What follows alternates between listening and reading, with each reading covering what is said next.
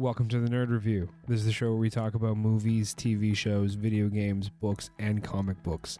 Today you're listening to episode 16, and we are talking about the Santa Clause 1, 2, and 3 as we kick off. That's right, Christmas season. Oh, what's that? Oh, the music is changing. It is now officially Christmas. So let's enjoy some Christmas themes and talk about an ama- amazing Christmas movies. One of the best Christmas franchises. Eh, the first two, probably not the third one. Um, it exists, definitely it exists, but it is maybe not considered one of the best Christmas movies out there. Uh, but they they attempted something, that's for sure. And uh, let's jump into that and talk about all that now. So to kick off the Christmas season, I wanted to start with my all-time favorite Christmas movies, and that is definitely the Santa Clause one and the Santa Clause two. And the Santa Clause three definitely exists. Uh, it is a movie that was made. No, I'm kidding. It's it's not that bad of a movie. Uh, it's uh, it's quite enjoyable still. I watched it recently. But let's start with the the Santa Clause one, film 1994. Uh, it was actually the year I was born, so I didn't get to see it. I wouldn't be watching it until probably six years later, which is the year the sequel comes out. Which is you know good timing for me to jump on on board. I get to watch the first one and then right away enjoy the second one. No waiting in between uh, for that sequel. So the first one one comes out in 1994. Uh, it's directed by John Pasquin. Uh, he also directed uh, a bunch of Home Improvement, 39 episodes of Home Improvement. So he had a good, you know, relationship with Tim Allen already. He would go on to direct uh, Miss Congeniality 2.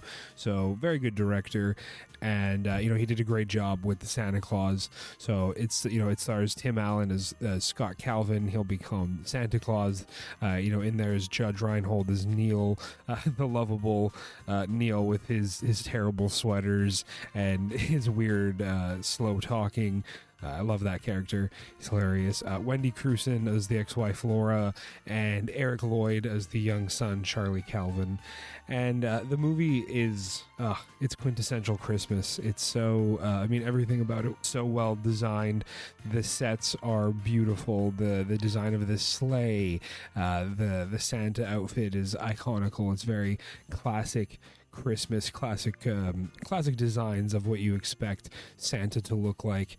Uh, at least by the time I was a child, that's what I associated with Santa, and it was it was great growing up uh, in you know the early the late '90s, early 2000s, and Santa Clause One, Santa Clause Two. I think the the Grinch, uh, Jim Carrey's Grinch, would come out around the same time, um, and it was just. Uh, it was very magical uh, time to, that I think about when I look back on you know the holidays and this time of year. I'm very nostalgic and I love uh, tradition and what what we do as a family and you know putting up the Christmas tree on the first weekend of December and on the TV I'm going to have Santa Clause or Home Alone one and oh, it's just such good memories. You know, you're making cookies and you're putting the lights on the tree and you're doing the decorating and you're putting all the, the ornaments with all the good memories associated with all those ornaments. It's a it's a magical time of year. So with that said, let's get into the Santa Clause. So I hope everybody knows what the Santa Clause is about. The first movie, at least the first movie. Uh, maybe you weren't interested in the sequels. Um, but the first movie is, you know, this struggling dad. He's juggling, you know, his job. Uh, he's a toy maker, which, you know, coincidentally lines up with, you know, being Santa. He understands the uh, the market. he's worked with, uh, you know, he needs to appeal to children and, you know, make toys. So I like that uh, symmetry there.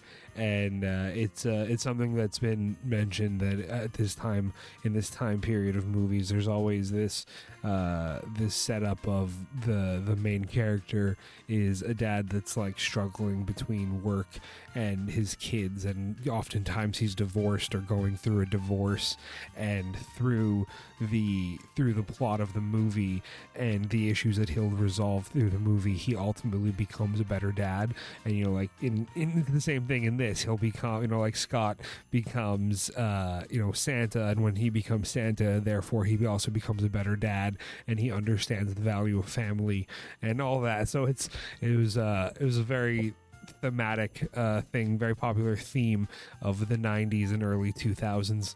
Uh, so I, I noticed that, found that very funny. And right, so the plot of the first movie is, you know, they hear something out on the roof and they go out and they find Santa and he slides off the roof and Scott ends up putting on the suit and he agrees to the Santa Clause that now he is replacing the former Santa and he's becoming Santa and you know they have this magical night and it is really um, really well captured and it does feel magical. The music the scoring is is amazing and that first trip to the north pole uh, you know after he's delivered a few gifts and you know that that bag that amazing uh, you know they they put like that spell from harry potter on it uh, expandio or whatever it is. I don't know i don't remember what the spell is but makes it like infinite storage.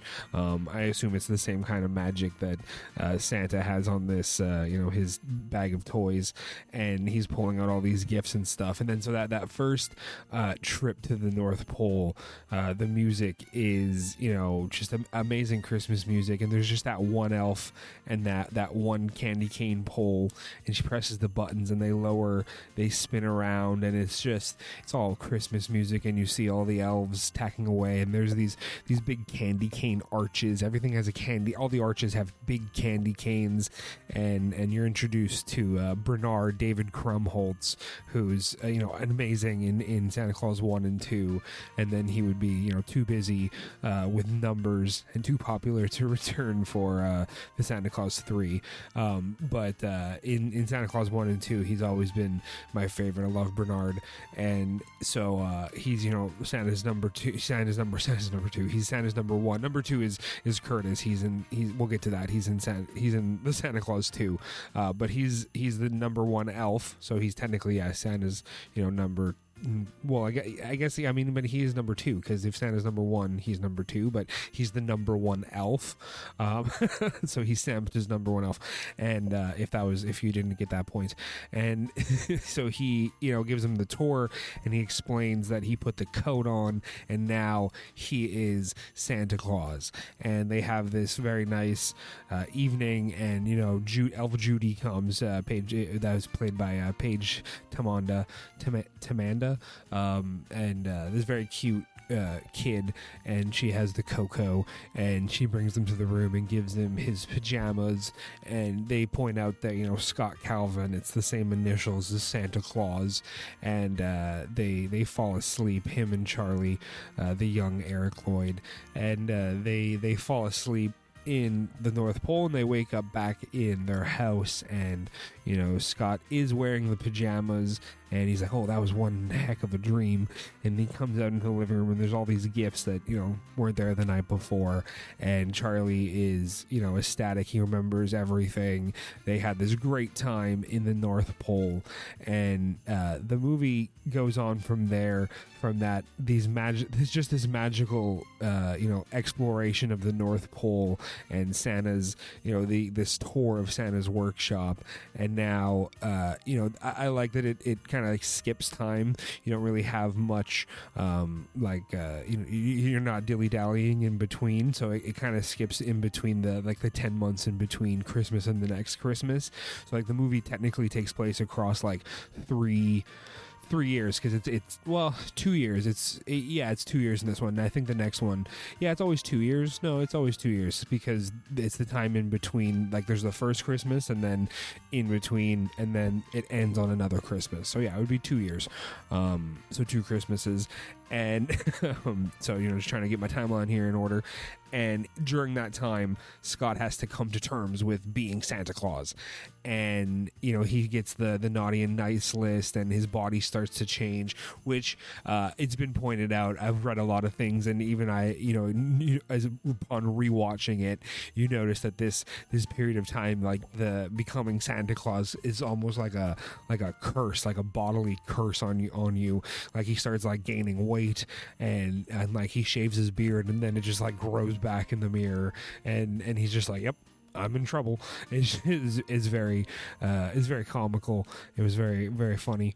And so let's, uh, okay, so let's not get too lost in a play-by-play of the movies because if we want to, if we want to cover all three movies, we uh, we need to to pick it up a bit. So the the first movie, he he knocks Santa off his roof, and if you've seen the interviews with Tim Allen, you know that um, that there was there was a different part of there was a different uh, script at one point, and it included him shooting Santa off his roof, much more like you know you're in Texas kind of thing, and like hey get off my roof, bang, and so they they watered it down. It you know it ended up being a Disney film, uh, so maybe they were they were shopping around for different production companies.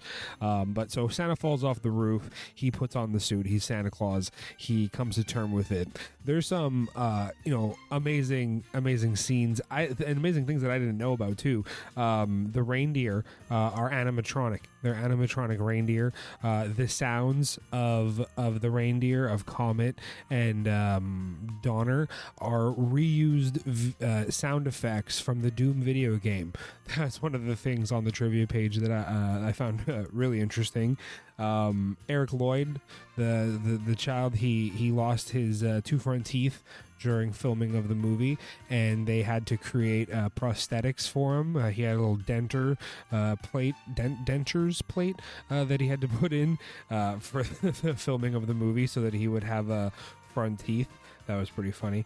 Uh, there was some really cool featurettes. They they did a lot of work around the movie too to be inclusive and and like make it seem that it was very like he that Scott was Santa and this was like real magic for children. So there was a featurette called uh, "So You Want to Be an Elf." Uh, that was uh, Bernard, and he was going around with a few kids showing them how to tie bows and and and make you know toys and stuff. And I mean, he was pretty intense. At one point, the kids like putting a bow on a on a on a present and it's pretty loose and Bernard comes over and he's like this one's uh you know this one's kind of loose. You know Santa got stuck in a chimney once and you know you know he wouldn't want that to happen again. He was all he couldn't get out. That, that rope uh, that ribbon that ribbon ribbon that ribbon got stuck on a wall and he wasn't able to to to move. And I was like oh that's that's kind of intense uh, what happened to that Santa like did you have a rescue team and another scene right before this feature wraps up, there's a letter to Santa, and this kid is asking for a little brother or sister. And Bernard's like, Oh, well, that's a job for the stork. And he puts it in a pile that has a little photo of a stork on it. And I just think the implications of this are hilarious that in this world, not only does Santa Claus exist and he brings gifts that, you know, nobody bought, and, you know, apparently maybe the the, the parents have some form of amnesia or it's like part of the magical spell that they're like, you know, oh yeah, I guess I, I bought that canoe in the first movie. He pulls a canoe out of that bag and just leaves it lying up against the, the wall. And you, you just expect like the parents to wake up and be like, I didn't I didn't buy that canoe. Did you? and so like I don't understand how parents and how adults in this world don't believe in Santa Claus with all these gifts popping up. And apparently, according to this featurette, that all your all, all that has to happen is that one of your kids requests a, a a baby brother or sister from Santa, and they just hand that off to the stork. They a little outsourcing there, and then you know now you're you're gonna get a kid with apparently no no input from you. Just kid pops up. Like, do you just you magically get pregnant. You're just at work one day and you're just like, oh, pregnant now. the, the the magical implications of this make this um, this Santa Claus universe even more hilarious. so, um, I mean, it was a it was a very enjoyable little featurette, and it was the the work all around this movie to really dial up the magic. Uh, it, it it's evident they they put a lot of effort into it, and they made it uh, really you know feature rich. I mean, it's featurette uh, for kids, you know, to to really believe in this this magical universe of Santa Claus, and I think that's great. Um, and I mean, the movie had a budget of twenty two million dollars, and it was a huge success. It made one hundred forty four million dollars at the box office, and to this day, it's considered such an amazing Christmas movie. Um, I loved it. I've loved it since I first saw it. I was probably, like I said, I was probably six, maybe seven years old. And then Santa Clause 2 comes out, like literally probably the same year that I'm watching the Santa Clause and like actually digesting. Because maybe, you know, maybe I saw it when I was three, four years old because it did come out 1994. Um, but it wasn't until probably, you know, I'm six, like seven years old that I really like appreciate this movie around the same age as Charlie was uh, you know Eric Lloyd, the uh, the actor that plays Charlie, and that you know you identify with that character and you you you picture yourself like with your dad going on this amazing adventure, and like I could you know easily uh, recall thinking and and imagining that like you know I was Charlie and that you know it was my dad that goes up onto the roof and and he becomes Santa Claus and we get to go on this amazing adventure, and that's you know that's something that resonates, and I still uh, you know you imagine those those fantastic scenarios of like what if this was me? And and so definitely when i was you know six seven years old the santa clause became an absolute favorite. And then i was so fortunate that 2002 santa clause 2 comes out. And so let's jump into the santa clause 2 now.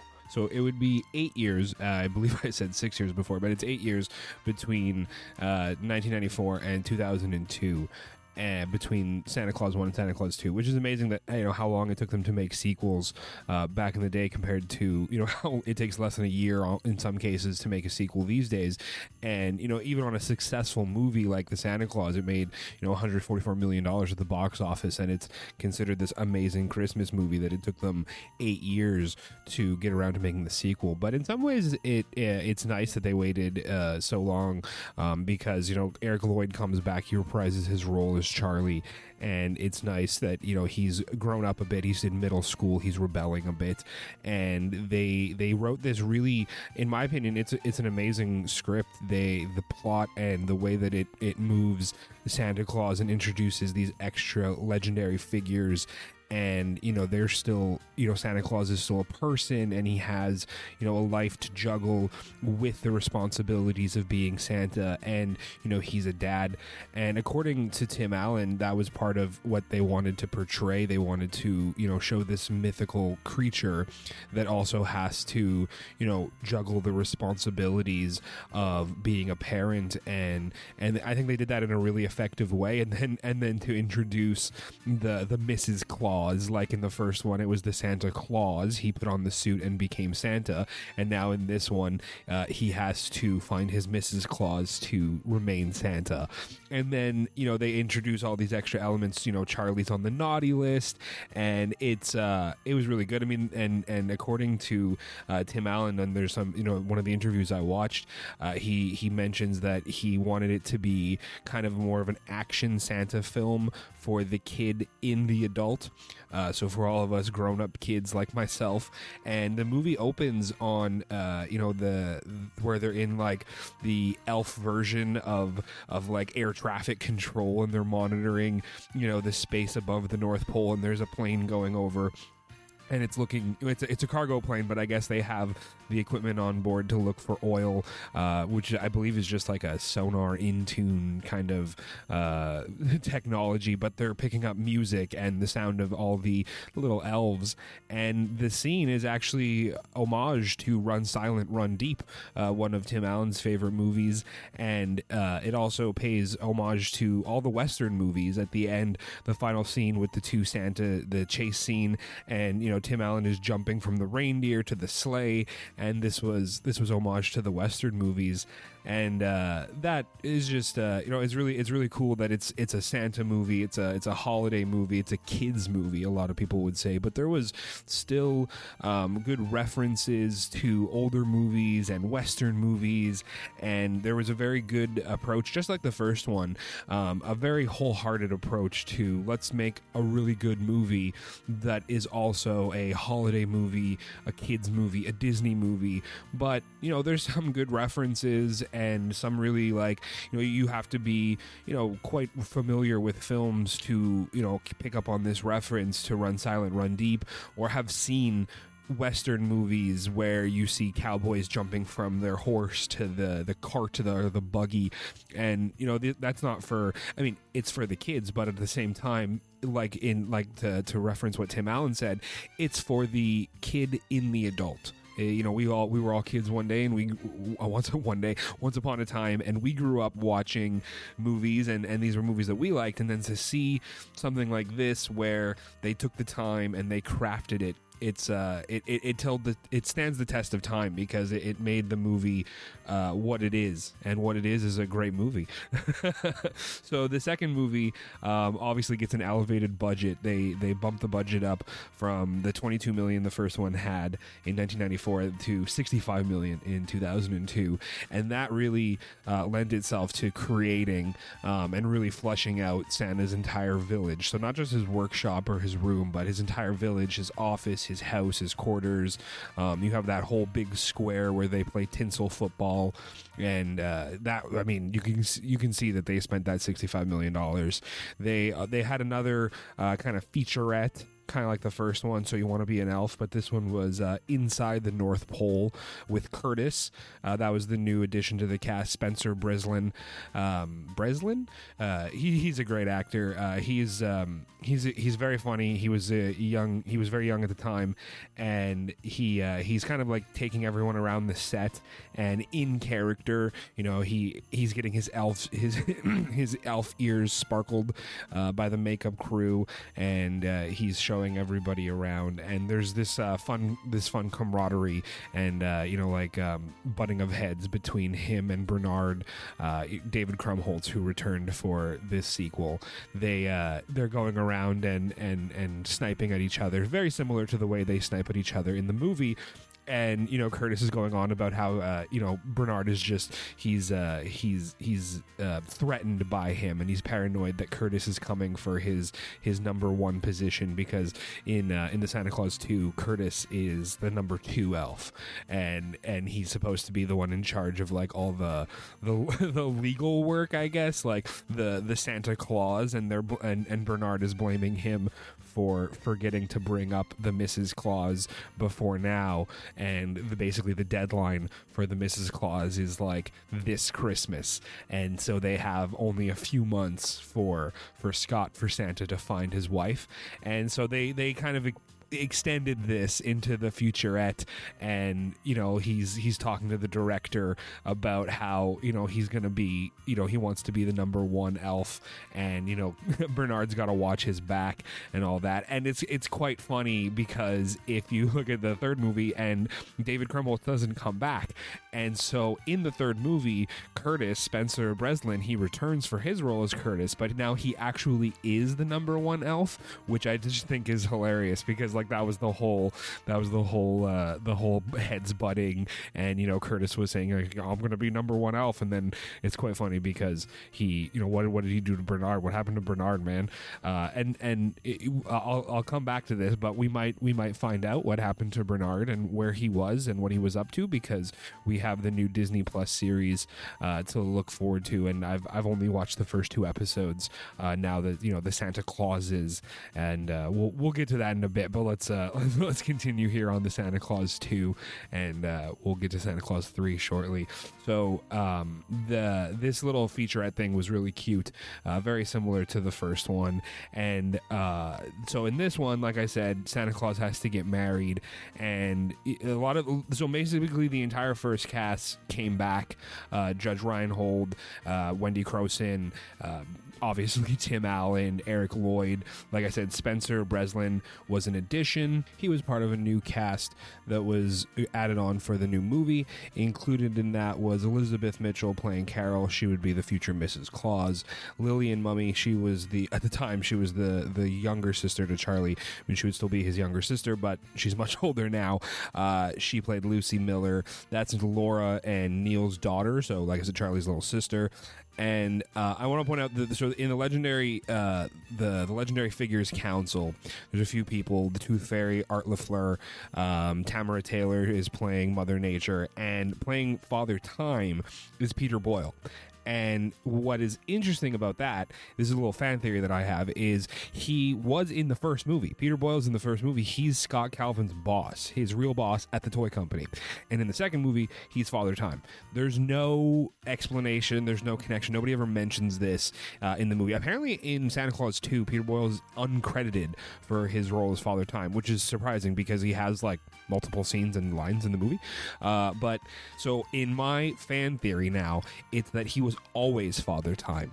And in the first movie, he was leading Scott to the the you know coming to the conclusion that he had to be Santa. And there's even a scene uh, when you know Scott's at work. So we're going back a bit. We're back checking to the first movie a bit. Uh, in the first movie, when Scott is a bit overweight now, he's becoming Santa, and he you know this was after the total tank uh, part in the first movie where like Santa was gonna ride a tank. Now this was a really weird uh, part where they're trying to like market you know new Santa to to you know like kids and stuff as as part of the military, I guess and he, he goes off the rails and he's like no you know we can't have that santa.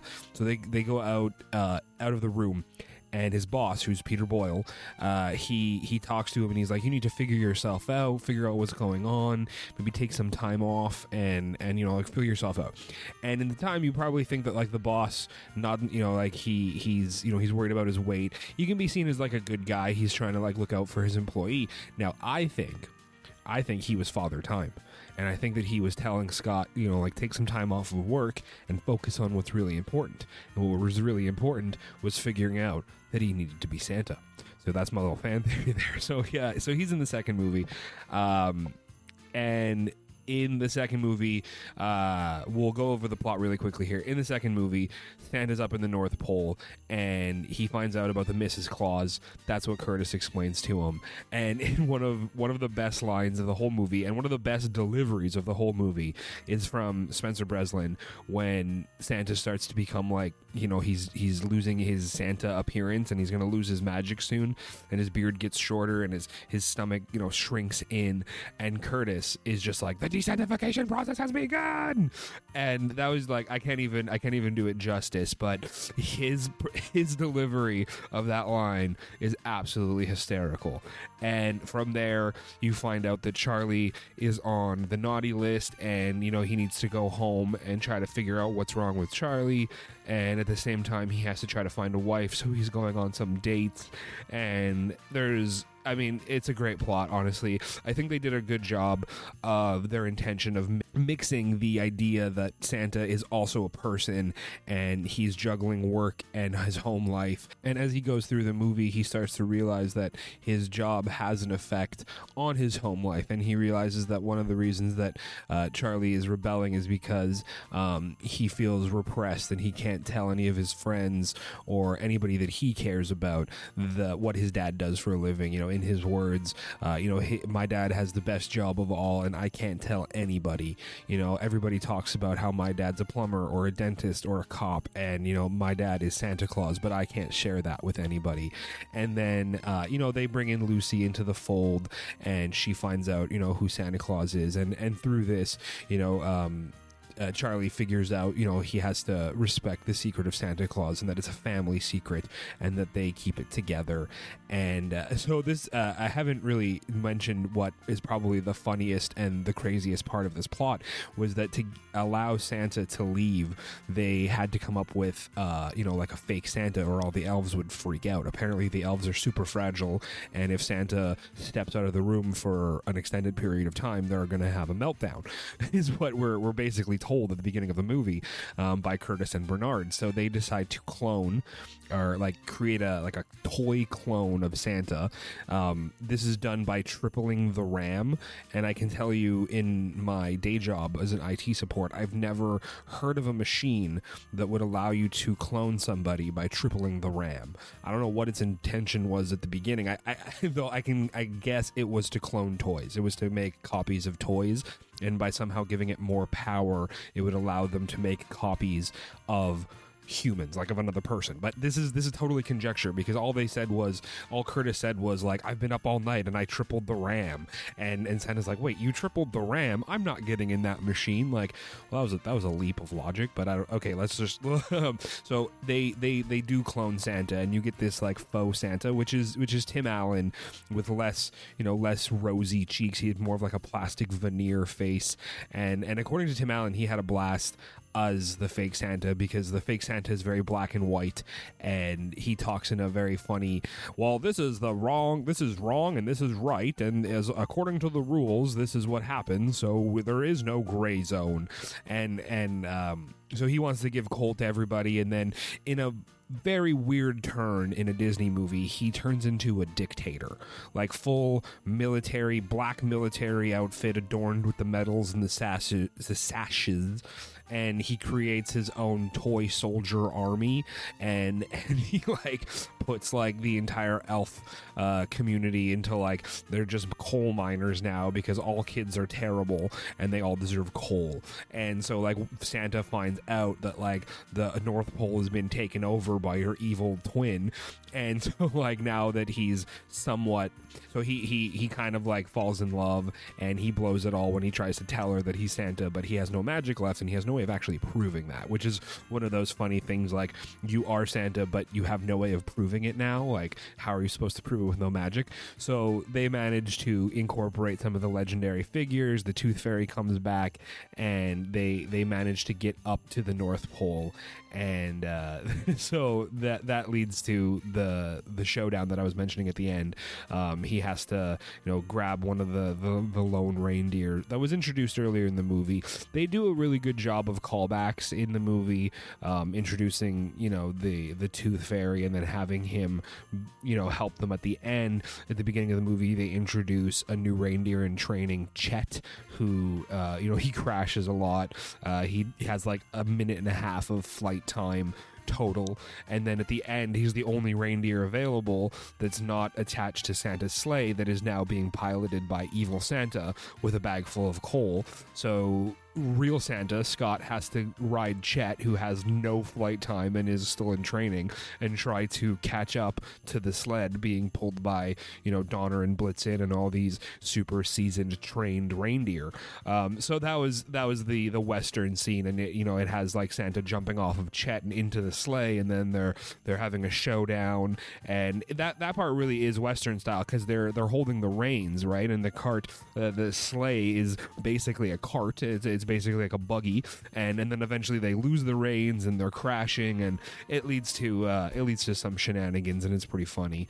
And the second movie wraps up with uh, you know they've they've defeated evil Santa, and uh, Charlie brings Carol who. I didn't mention, but Carol was his high school, is his middle school, high school. He's it's hard to tell. I don't know what grade they are in in the states. Um, so we'll say it's middle school, high school, um, and uh, it's his principal. The, it's the principal of his school. That's who that's who Scott falls for, and they they have a great they have a pretty good relationship in the sense that they've known each other for like three weeks, maybe a month, and uh, Scott is he he used some of his magic to like really impress her, and she she has a moment and falls for him and they they kiss under they kiss under the mistletoe and and that was very nice. I think it was a pretty well romantic comedy aspect of the santa clause 2 and then uh, charlie has to convince her that you know her his dad is actually santa and he uses the snow globe. Very good callback the snow globe that bernard gave him uh, at the end of the first movie that all he had to do was shake it and his dad would come. So when she shakes it it like it, it explodes in all this ma- like it doesn't explode but inside the snow globe there's all this snow flurrying around and then it reveals like the actual like an like a, a top down perspective on the north pole and she believes and then she shows up in the north pole with charlie and everybody they come in and help rescue them and uh she has to she has to basically accept that he's Santa Claus and that she's going to be, you know, his partner and Mrs. Claus and that w- the moment she accepts this and that, you know, she professes her love, um, he becomes Santa Claus instantly. Uh, his beard grows back and the, all the weight comes back on and his coat. Uh, I'm, I'm not sure if he was already wearing the coat but he was just super skinny. But yeah his his whole his whole outfit comes back and he's Santa Claus again and uh, there's a I believe there's a small scene at the end where they tease Mrs. Claus, uh, but that was uh, we'll have you have to wait to uh, season season three, the third movie. You have to wait two years because uh, they figured out that sequels are better when you don't wait almost a decade in between them. So they they in the third movie you get to see um, Mrs. Claus finally, uh, but not the way that you see her in the Santa Clauses. So she's still kind of like hair down, dressing more normal. She doesn't have her big like red coat and her her hair up in a bun yet, but uh, that that's to come. That's to come. So uh, so like I said, the third the second movie made a huge uh, box office splash. Well, sorry, the budget was sixty five million dollars, and the box office made even more than the first one, one hundred and seventy two point nine million dollars, which is I mean, that's you know that's that's not nothing. The two movies together made almost three hundred, just over three hundred million dollars, um, which is uh, which is amazing. So it makes sense that the next movie, the Santa Clause three, would come out much sooner. We only had to wait two years, two thousand and six, and I'm still roughly maybe still believing in Santa Claus. By 2006, I'm at the end of uh, elementary school, maybe starting high school. Um, depend. Yeah, it would come. Most likely, it came out in December of 2006, which would mean that I was already in high school. So I'll call it. I say I'll say I wasn't still believing in Santa Claus by that point, but I still respected the magic. To this day, I still respect the magic of Santa Claus. I would never go around and and and you know shield your your kids' ears if they're listening. I would never tell somebody that Santa Claus doesn't exist because it's it's an amazing thing that we do, and probably one of the best things that we do as a society is allow kids to have magic in their lives and to grow up believing in Santa Claus. It's it's this cohesive um, like agreement that we've all made that you you just want to keep that innocence and that childhood magic alive for as long as possible. And then you know as they grow up, they, you know we grow up and we we recognize what was done for us and we want to continue it for the next generation so that they can experience this magical you know time and and you know around the holidays. I think it's so important. Uh, it it's so magical and it's so meaningful too. Uh, I mean, I mean, just for myself, uh, you know, if, if from my experience and in my opinion, I had so many magical Christmases, and I look back on them with so many fond memories because that was really that is the magic of our world. It's it's this make believe. Um, innocence that is that is allowed to run rampant uh, for the first you know 11 years of your life. You get to have like the world is anything. The world is possibility. It's magic. And then it it it it doesn't wean out but it it changes in form. And you have and you you have more of a respect and an understanding for what it means to have magic um, and that I think I think Christmas is a big part of that. I think the holidays is a big part of that, and these movies, in my opinion, is a big part of that. It's a big part of the the magic of childhood and the magic of of Christmas. Yeah, if I can if I can wrap this tangent up in a little bow and and present it as a Christmas present, that is what it would be. Um, and and so to have these movies and to to be able to revisit them every year is something that's really special, uh, in my opinion. Again, in my opinion. So let's go on to the Santa Clause three. It, we'll start with the budget stuff. It's an estimated $12 million budget, which is weird. So there's no reported budget for the Santa Clause 3, which is weird. There, every other movie, you just type in Santa Clause budget, you get a figure. It's on the Wikipedia page, it's on the box office mojo page, it's on everything. But you type in Santa Clause 3, no budget, estimated $12 million, which is really low. It's it's it's surprisingly low considering that they added Martin Short to the cast. They added Carol's parents. You know, there's extra actors in the movie, though. And all of this stuff they have, they still have VFX and everything. And then to consider that it would be a smaller budget after the last one, which had a $65 million budget and made over $100 million, or almost $200 million, $172 million at the box office, it's it's mind boggling and kind of weird to think that it would have only a $12 million budget.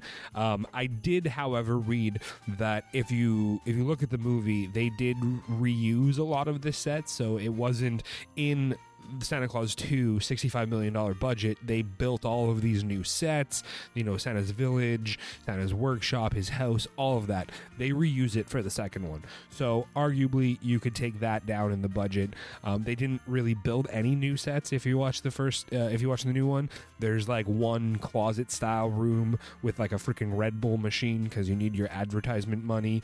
Um, and that would base it's like a broom closet would be like if I'm going out of my way here, that's like the only new set in that movie. And then maybe for two minutes, um, in I'll get to it in a second, in the alternate version of the timeline, um, which is which plays into the plot of of the Santa Clause three. Um, you see Tim Allen's apartment, or what would have been his apartment if he had never, maybe his condo, uh, if he had never become Santa Claus. So, like a broom closet and what could be like a one shot scene in a hotel party room with a lot of windows is the like the only extra sets we have in this movie. So like it's arguable that like the entire budget was like like 10 you know 90% of it was for uh actor salary and the other 10% was for minimal VFX because the VFX were not that great in this movie. There was like, like uh, um, some like icing effects where they're like using ice powers and then at one point they thaw out and and there was there was not as much in that department as there had been in the first and the second movie. Um, the second movie used, utilized it a lot more and it was it was well done. Um, again, $65 million budget. Um, though to say, you know, they reduce if if we accept that it was a $12 million budget, which I highly doubt. I mean, even if you just want to factor in, like I've said in previous episodes, you factor in the advertisement, um, you, you have to bring the budget up to like at least $15 million. Um, it still made 110 million dollars in the box office, so it's not anything to scoff at. With between the three movies now, we're closer to um, like four hundred million dollars, like four point like four hundred fifty million dollars across this this franchise, which is which is quite substantial, and it makes sense why they would bring it back. And uh, it took a, it took a quite a long time, two thousand six to twenty twenty two, but I am so glad we have the Santa Clauses. And I'll digress. I don't want to I don't want to jump into that too soon. So the Santa Clause three probably the most panned. It has the worst box off box office reception. Box office reception.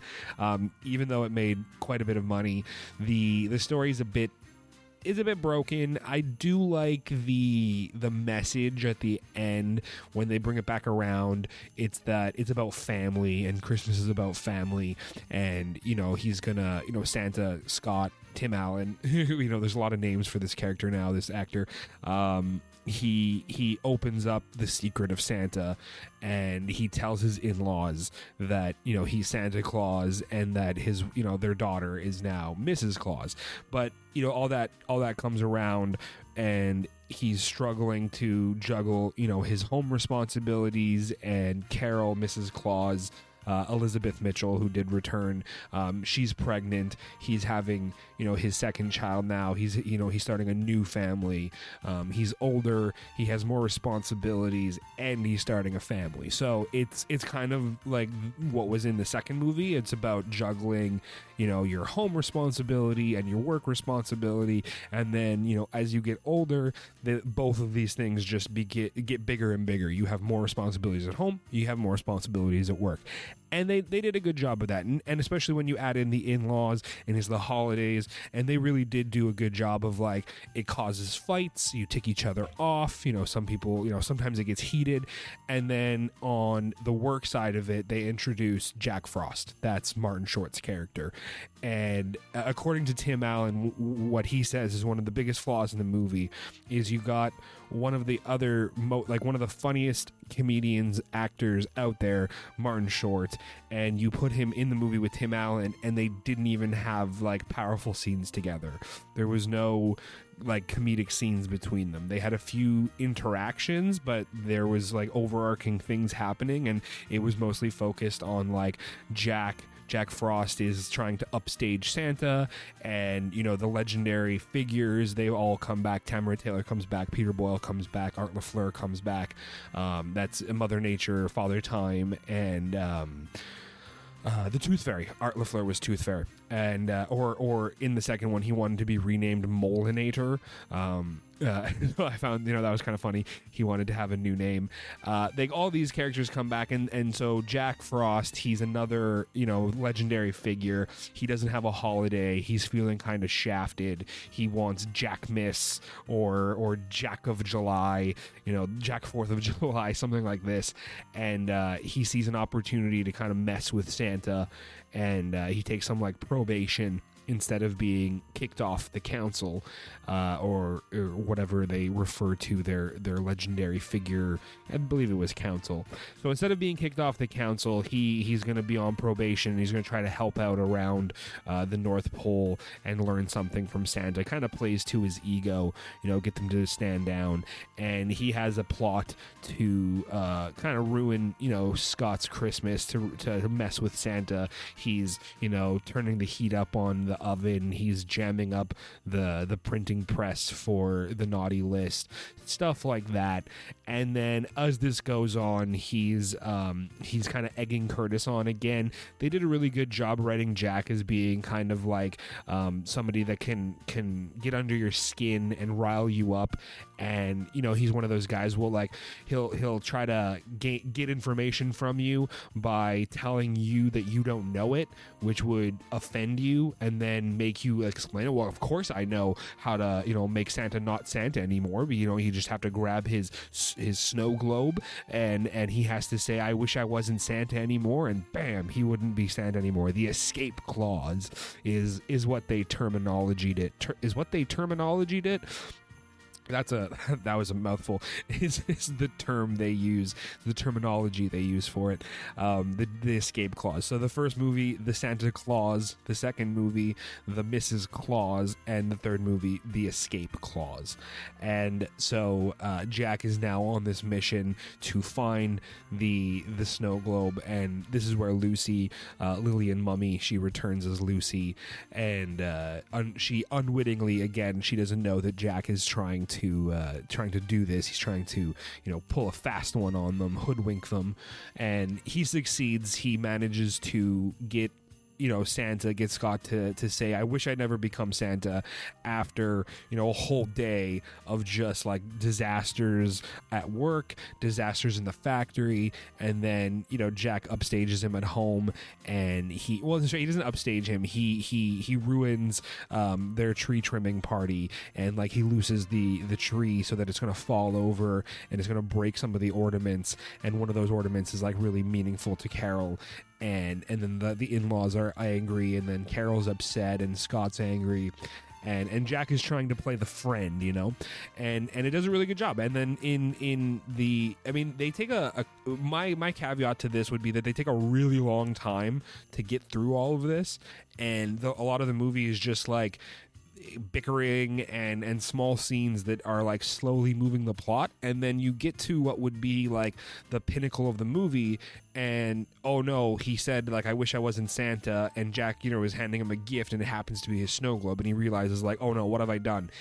And in this moment it transports him back in time with with jack because he like he throws his arms around him and martin short and, and tim allen they're transferred back in time to the first movie and and and Jack comes up and like hits him in the face, hit, hits him in the face with a shovel. He hits Scott in the face with his shovel and steals the coat like before the older version of himself can come out. And when Jack puts the coat on, he becomes Santa. They both like disappear and they're reintroduced into the timeline and it's about like 13 13 years or something in between um yeah 1994 to, to 2006 it's about 12 years or something like that.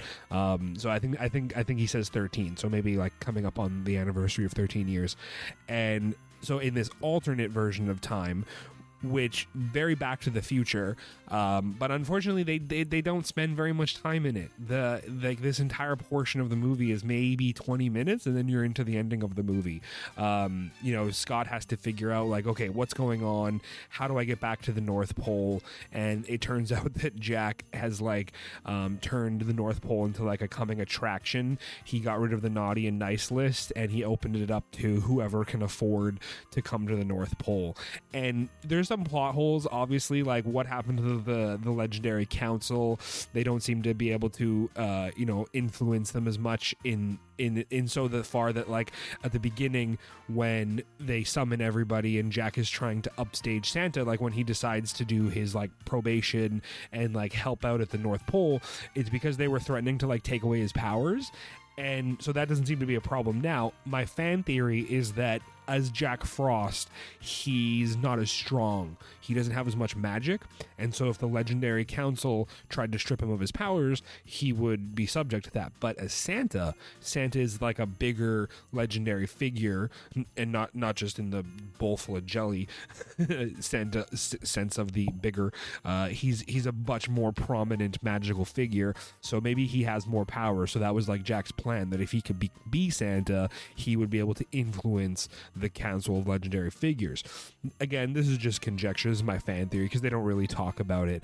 But uh, he, and he doesn't have to deal with the whole secret of Santa, the whole SOS um, business, which was like you know a big whole part of it, like why Carol had to leave her family and she couldn't go visit, and they couldn't visit her, and and they couldn't know about it, and that's what you know Scott has to learn that it's not as important as family. You know, you don't keep secrets between family, so he's gonna tell them that he's Santa Claus.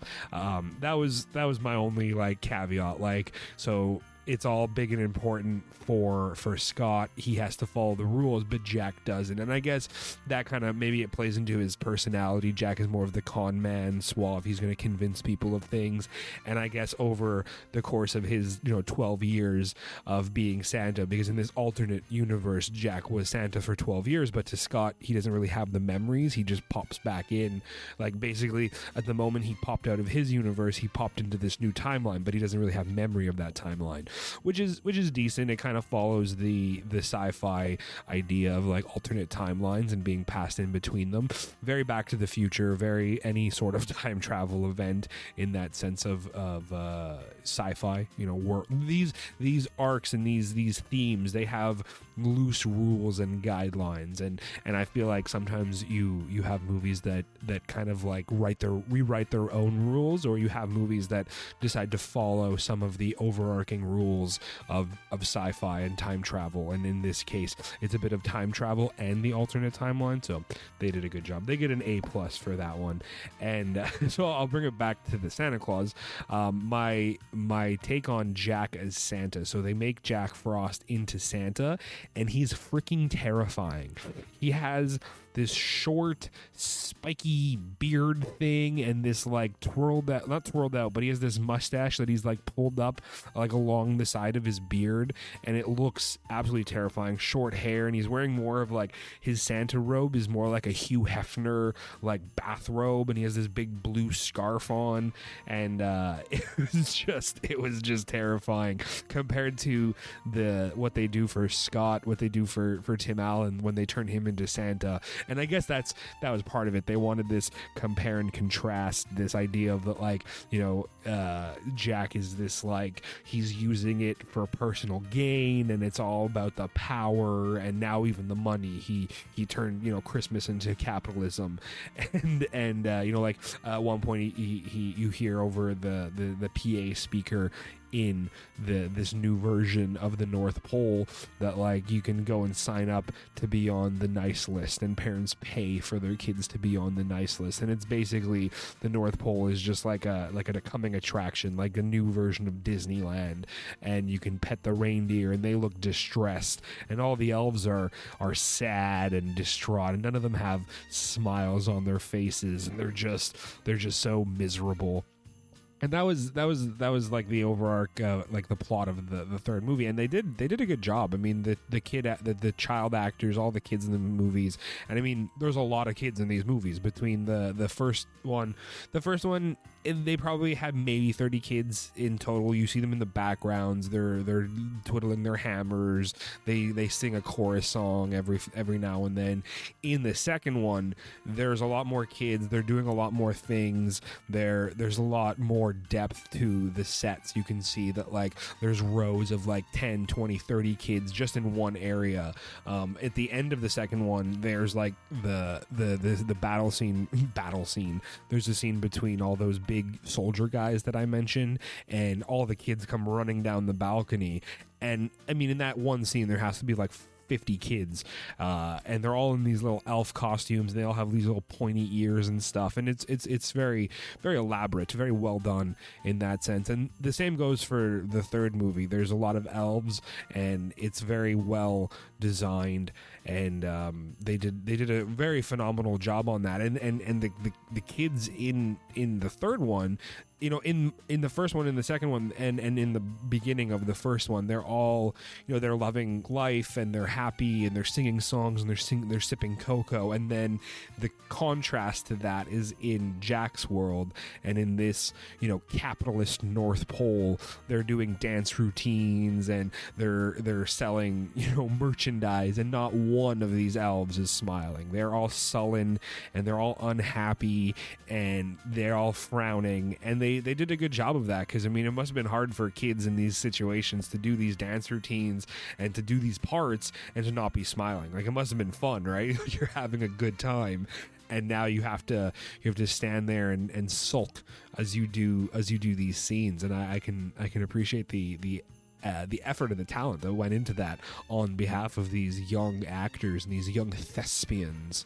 They have they have real talent here. It's it's quite amazing, and uh, I mean, that was Santa Clause 3 through and through. A lot of people uh, don't like it. It's become a cult classic in its own right. Um, but a lot of people think the first two are great. And then you ask them, like, oh, what do you think of Santa Clause 3? And even me, I like to make the joke, like, ah, I love the Santa Clause movie. And then someone will be like, I made the joke at the beginning. They're like, oh, what about the Santa Clause 3? I'm like, well, it exists. Like, as a movie that exists, but I, I, I still watch it every year. I still uh, watch it maybe twice, three times. You know, you just want to have a Christmas movie on in the background, so you go to your list: Home Alone one, Home Alone two, the three Santa Clause movies, uh, the Grinch one, the original Grinch. You got your Frosty the Snowman, and then you have your your um, the Miracle of Christmas or uh, what the. Uh, I'm, I'm forgetting the Christmas Carol. Yeah, the Christmas Carol. So you got your like Mickey's Christmas Carol, you got your animated Christmas Carol, you got your Muppets Christmas Carol. There are so many versions of a Christmas Carol. It's, it's quite amazing actually, um, and and that's just that's the Christmas season. You're gonna keep watching these amazing movies. I mean, I, I barely named a handful of them. Uh, probably one of the ones we watch the most in my family, National Lampoon's Christmas Vacation. That is a hilarious uh, Christmas movie that again, classic, stands the test of time. Um, super young Johnny Galecki in that movie, which I, I, didn't mention in the alternate version of the the Santa Clause timeline in the Santa Clause three. Uh, Scott's assistant is Eric Kripke, the character from uh, The Big Bang Theory. That's it was hilarious. It's just he, he's in he's in literally one scene, and then and then you don't see him again. But I found it funny that uh, that he was there.